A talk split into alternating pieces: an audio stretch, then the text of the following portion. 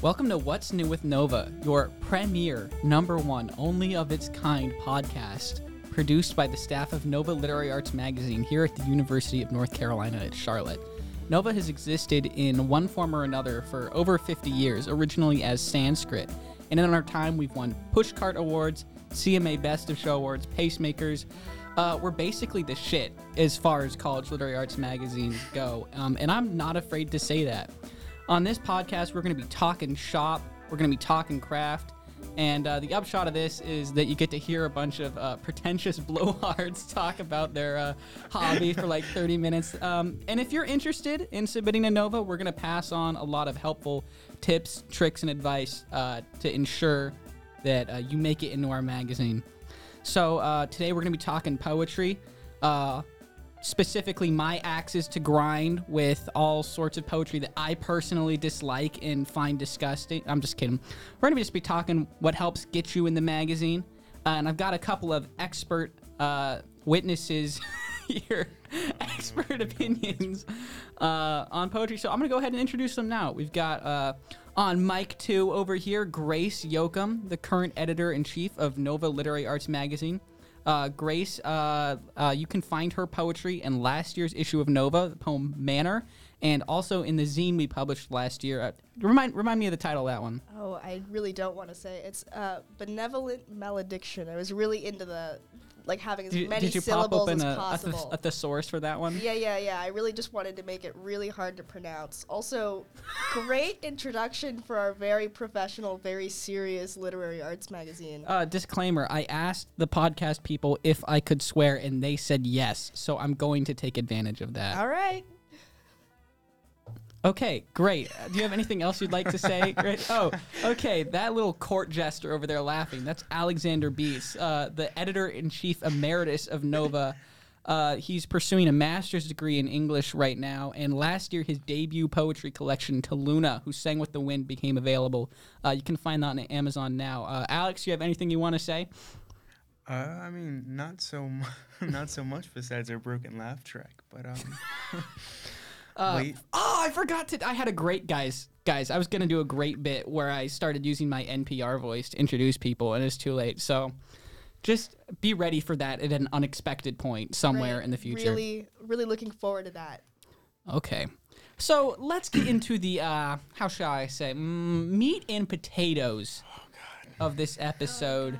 uh, you can tell that my coworkers and colleagues here have a ton of confidence in me because every time I say something, they just go, "God, ah, God," which just a supportive and positive working environment. Okay, um, we're not going to be super stodgy. I'm not going to like pull open the Wikipedia article for poetry and be like, the first poem. Uh, instead, I'm going to let Alex walk us through. 'Cause Ale- Alex has the most education of all of us. So it's true. He's ta- the take it away, buddy. Run us through the history of the poem. Broad strokes. Um, yeah, I think uh, uh, to quote the very famous Emily Dickinson in the most uh, common way possible. Her quote on what poetry is is, "If I read a book and it makes my whole body so cold, no fire can warm me. I know that is poetry. If I feel physically as if the top of my head were taken off, I know that is poetry." And I think that is very true.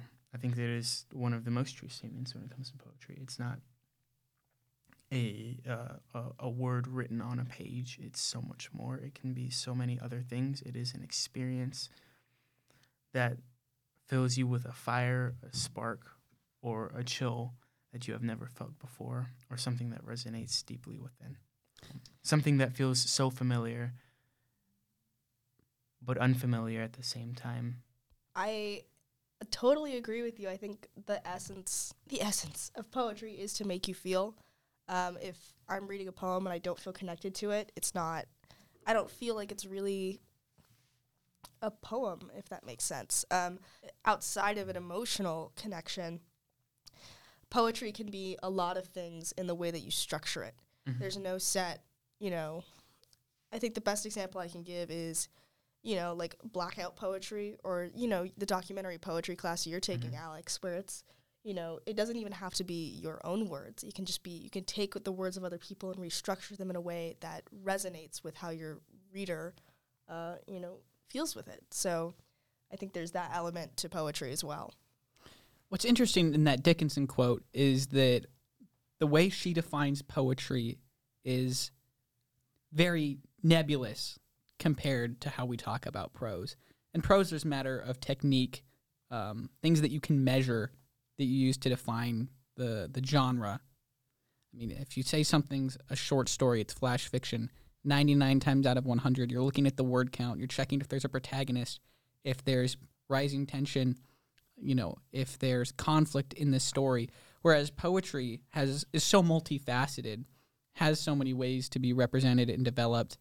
Sometimes it's kind of like the way the U.S. Supreme Court defined pornography. You know it when you see it. Uh, that was Great, that was great. completely serious, by the way. I- I don't know why y'all started laugh tracking at me. It was not very kind. You know what? I I don't really know if I agree with your that particular example being used here, but I think I I agree with the principle of it. You know it when you see it. I think that's important to remember while you're writing it too, because if you read your poem back and you're like, I don't, you know, it doesn't really click immediately, then you know you'll know it when you see it. If if you feel like someone's gonna understand the you know intention behind your writing. So yeah, uh, Borderland Apocrypha. It's a uh, book by, or it's poetry collection by Anthony Cody. Um, and this whole poetry collection uh, is um, Anthony Cody's take on the actions following uh, the Treaty of uh, Guadalupe Hidalgo and the Mexican American War, and how uh, America has used a lot of uh, horrible tactics to oppress these people and strangle them and their culture as a whole. Uh, but he uh, exercises an extreme amount of exploration on his page in his poetry. Now, it borders, uh, it varies between looking at the treaties and having those and using erasure poetry, as Grace was saying, but it also expounds upon the form so much where the form is reaching one side of one page and that poem doesn't end until like the end of the section uh, laterally like 40 pages later that's insane but it's all about the uh, the efficiency you use it with and the, the tactics of using that what are you what are you trying to explain what are you trying to get across um, It's funny you bring up that Anthony Cody collection because that's the kind of thing we can't publish in Nova. uh, so true. let's move in a little bit to what we can, can't accept, what we like, and what we don't like in poetry. So first of all, Nova. So we publish at nine by six inches, uh, at about twelve point font, uh, serifed, something usually similar in look to a Times New Roman. Um, so when we publish people's poetry, we're publishing in those dimensions in that font because it has to look cohesive with the rest of the magazine. So if you submit us a poem in, uh, you can submit in whatever professional font you like, but don't assume that we're going to replicate that. Don't submit a poem where you've colored different words differently. We won't replicate that. Or something with extremely fancy formatting because we're working at a set dimension and we can't replicate that uh, at the publishing stage. Don't get me wrong, I love uh, avant garde and experimental poetry, but given that most of our submissions come from people working at the collegiate level, especially in the poetry department, um, at least what I've seen in my own experience as an editor at Nova, combing through the hundreds and hundreds of submissions we get each year, is that a lot of newer poetry writers, when they're experimenting with form like that, it's a crutch because their written word isn't quite there yet. The visual aspect of a poem should always be supplementing what's written, not supplanting or overcoming it. Once you get to a level in your craft where you have the confidence and understanding of technique and able to throw words across the page at different sizes, orientations, placements, that's wonderful. But make sure you've got a handle on your words first. Yeah, I would say that form follows function always. There should be no there should be no mistaking when we read your poem. If it is, you know, stru- structurally different, there should be no mistaking that your form is intentional with the words on the page. It's meant to enhance the message. It's a, it, like you said, Zach. It's not a crutch. Um, not that all you know all structural elements are you know a crutch in of themselves, but I think we're we're pretty much on the same page there. Um, Alexander, would you like to talk a little bit about the importance of revising, doing multiple drafts? Oh God, I'm a sucker for revision. Um, I could talk about this all day. God, you're you're really trying to keep us here past our, our time limit. Um, We've been talking for 15 minutes. oh no, we're totally gonna run over time. Um, I think, uh, gosh, uh, I mean, revision's important, and even when it comes to form, one of my favorite things to do, uh, especially with myself, um, and with the level I'm at right now, having to really find ways to implement my form, because when studying documentary poetry, when you're working with someone else's words, oftentimes you've got to figure out a way to drive across that intent, keep the integrity but allow the words to form maybe a different perspective, um, a different view, um, allow it to explain something uh, in a uh, in a slightly altered version, um, which definitely helps a lot when running with the or learning how to practice uh, messing with form. And it doesn't mean that like not messing with form is bad or like messing with form when you're starting out is bad either. It's just it's something that's a learned practice. Um, I'm still learning it myself. Most people are still learning it, and it really trying to make it seem like everything is in, intentional is a very difficult thing that takes a very long time. I understand you have a uh, poem in progress you'd like to read today. Damn. Speaking of revision, um, this one is Not to in make need. it sound like this is a terrible piece you've just started, but here here's an early draft of a poem Alex is working on Um, right which, now. which one is this? It's uh, called "My Grandmother, the Crows, and the Backyard Dogs." Mm. Um, Folks, so you are in for a treat. This is actually my favorite thing that Alex has ever written. And trust me, that's no My small- favorite thing is the checks he wrote me while I was working for him last year. Hey! um, I didn't write this. is, is your favorite thing. is is the fa- your favorite thing that I've ever written the checks I've written you this year? Yes. Um, but yeah, no, this one's this one's the first draft. It's still in need of a bit of revision, but uh, by a bit I mean like running about twelve more times through the gauntlet and seeing how short it can get. But yeah, so this is uh, my grandmother, the crows, and the backyard dogs. When my grandmother died, a murder of crows prayed outside your mill house, leaned shoulder first into the wind whip of taut telephone wires, and you walked out into raven black paint pouring from the sky, clutched two solo cups in shaking hands, chipped polish on over trimmed nails. Christ, how we relished the taste of strawberry wine, acetone, and ambrosia, wretched in balance, and only ours for a moment. Ice still frozen in the asphalt sinks into threads of our distressed jeans, licks the back of our thighs. Nothing but a shrill of wings breaking silence in the silhouette of a sunless sky. You clawed a cigarette from behind your ear. Your ace of spades Zippo breathed deathless flames on the testament of life shared between our chapped lips. Yours curled around it with the cold shielded briefly by the flicker of light, my necklace still hanging around your neck, gold under the flame it read memento mori. Remember that you die, remember the confusion, the grief of a crescendo cut short, remember the bitter burn of tobacco when all that's left of this night is soot on the cream sole of your shoe. Backyard dogs scream from their wicked cages, shake the slumber of spider sacks ornamenting rusted iron, shake the leaves of your widowed apple tree. Appendages embrace the remnants of her rotting lover, maggots and all. You dropped your solo cup on your knee. Acid washed denim bathed in rose pink lathers the grains of scar tissue on your leg. We drank the rest from mine, the daggered edge of each sip. Cells in the liver begin to die upon consumption of alcohol. Backyard dogs scream from the iron twisted in their maw.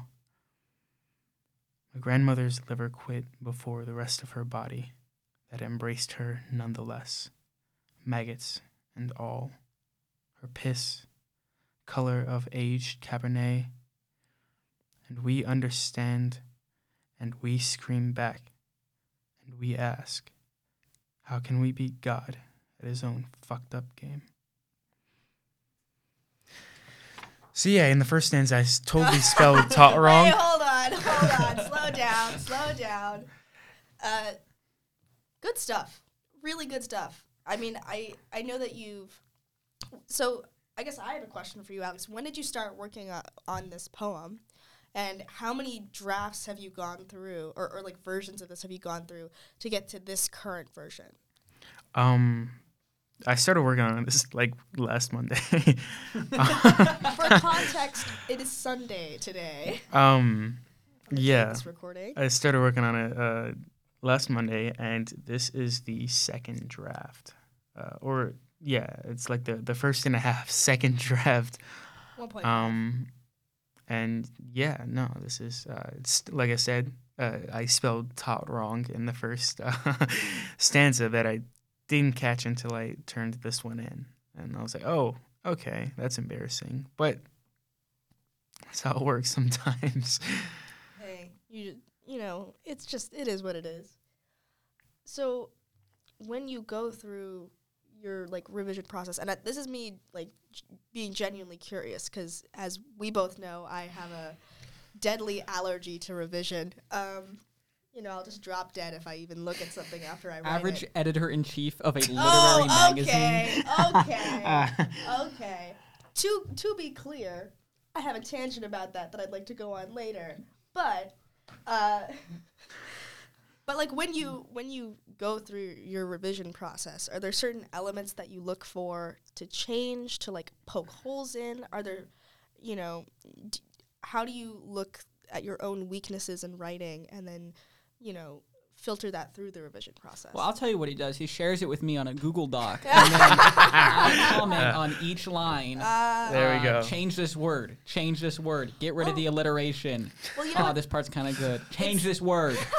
It is that actually is a valid answer because I think it's so important to have people to give you feedback, even if you're, you know, allergic to revision like me or are scared of sharing it with a larger audience before you, you know, you revise. I I have a friend named Elaine who I don't think anybody in this room knows, but well, anyway, shut up, Alex. Get that part out, Zach. but um, I have a friend Elaine who's essentially my go-to editor, um, and she reads pretty much everything I write. Um, and when I do revise, it's mostly at her behest. Um, she like reads my academic writing, she reads my songwriting, she reads my you know my poetry, and I think the biggest thing that she's always you know the biggest asset that she has as an editor is telling me what I've done well. So I think when you're looking for somebody to bounce ideas off of, it's not just you know Zach's go going through line by line and like change this this this this. It's I think it's also important to find places for positive and negative feedback. Um, uh, that's just my opinion. but- Yeah, I mean, um, when and that's that's the thing as well. I think um, revision is just like any part of writing, just like anything really. It's it's a it's something you have to work on. It's something you have to build. Something you have to train. It's it's a muscle, right? Mhm. Um, and the only way you do that is by firstly revising yours, but learning how to revise other people's as well. Maybe maybe we're getting a bit ahead of ourselves. We should talk about uh, the purpose of revision. Yes. Yeah, Okay. point. Okay. Um, you wanna you wanna take it away? Yeah, go sure, for it. I'll, I'll, I'll briefly introduce this topic. Um, let's see. First drafts are wonderful. Um, they're sort of delicate. They're like uh, like a newborn baby bird that you This see. is where we plug in Yeah. shitty first drafts yeah. for like the hundredth time. yeah. Well, uh, you know, you you've just spent however many hours building this thing, and you're immensely proud of it. Um, but it exists almost entirely within your headspace, if that makes sense. It's it's a thing unto you only. If you share it with someone, actually scratch all that pretentious bullshit, guys. First drafts suck because you wrote them at 3 a.m. off your second Red Bull, and you need to look at them again in the morning when you've slept. Also, if it's in your notes app, there's only so much formatting you can do in that notes Let app. Let me be so clear: do not write in your notes. Do app. not. Hey, never hey, do it. not never. write in your as, notes. as, never. a, as a as a staunch supporter of my notes Google app, Docs is free.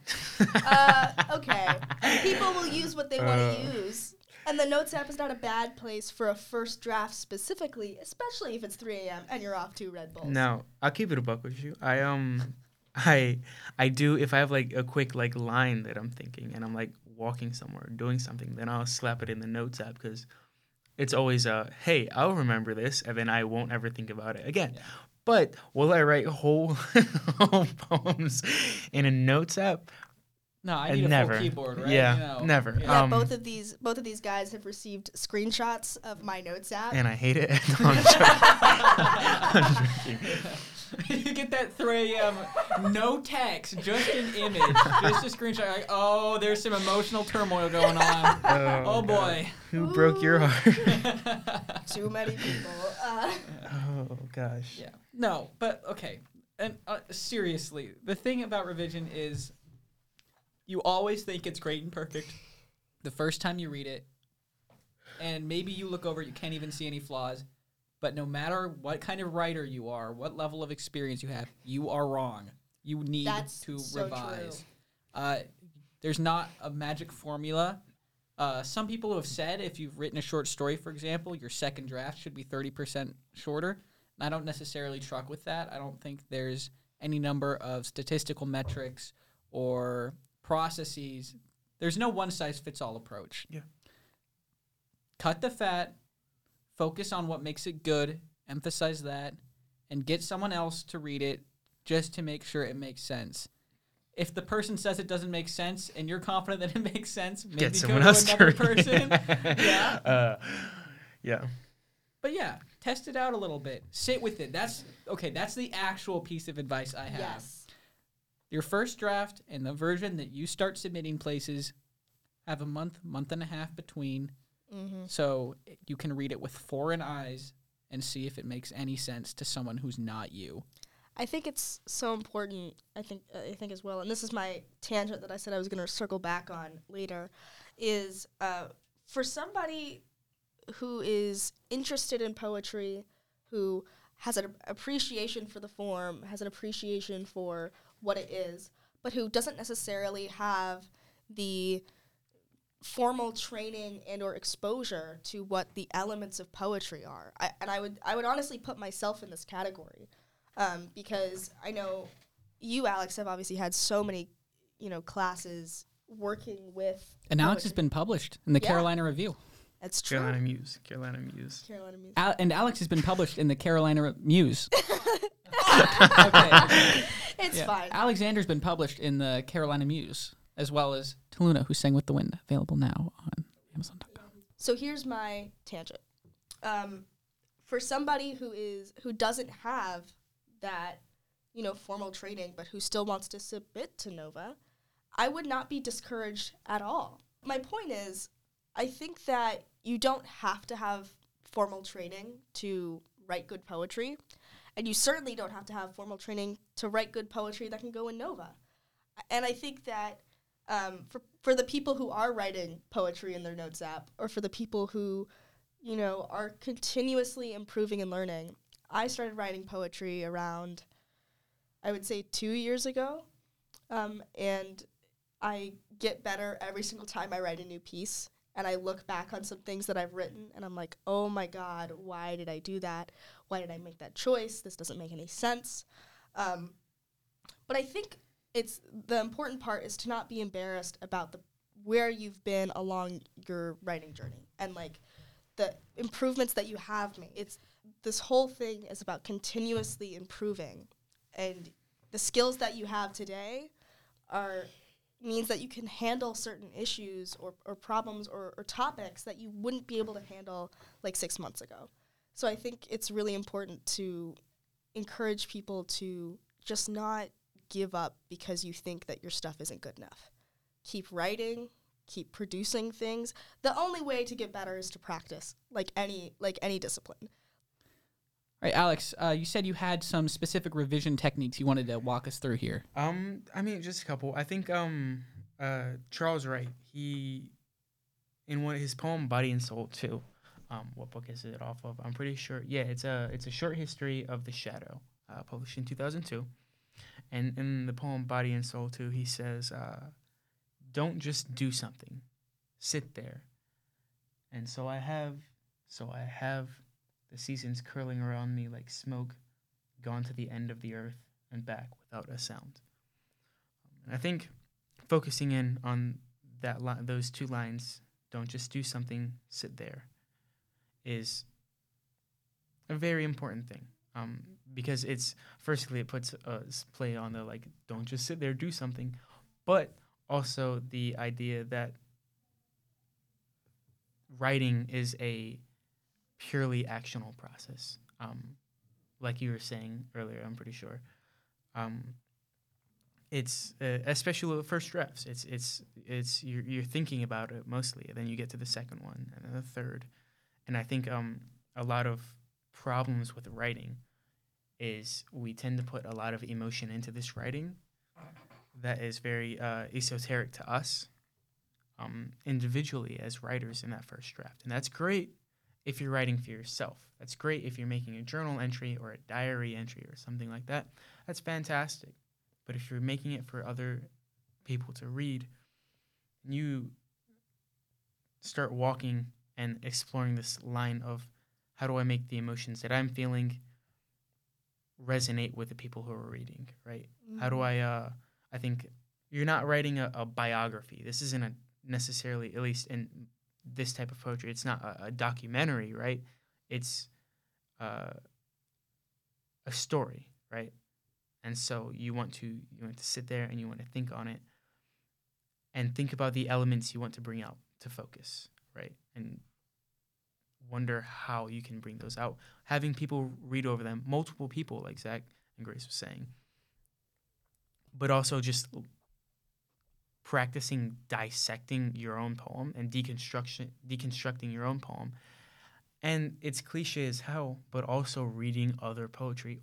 I And- think too when you're looking at when you're going line by line, I think in in the advice that I've taken from you about trimming off the fat, I think I better understand now having looked at different techniques for revision in, in narrative fiction. There's there's kind of a I think there's a similar uh, through line for revision between those two, which is when you're looking at a sentence or you're looking at a line in a stanza, and then you're comparing that to, you know, what is surrounding it, especially if it's, you know, maybe a single line and that's the whole stanza. If, you know, you have to see what information is being repeated. Is there any redundancy here? What purpose is it serving? You want for every single word to fight for its spot on the page. And if you don't think that it's going to, you know, be up to snuff when you're look when you're reading the poem, if it's not fighting for its own space on the page, then what's the point of including it? Yeah. Uh, and that goes for any type of writing. I think and that's a really favorite piece of a- advice from mine when I'm uh, when I when I write academic papers. That's the first thing I go to when I revise, and I think it's applicable here as well. Uh, as we draw to a close here, I just want to relay a short anecdote. The first short story I ever had published uh, had 11 drafts. The first draft was something like 6,000 words long.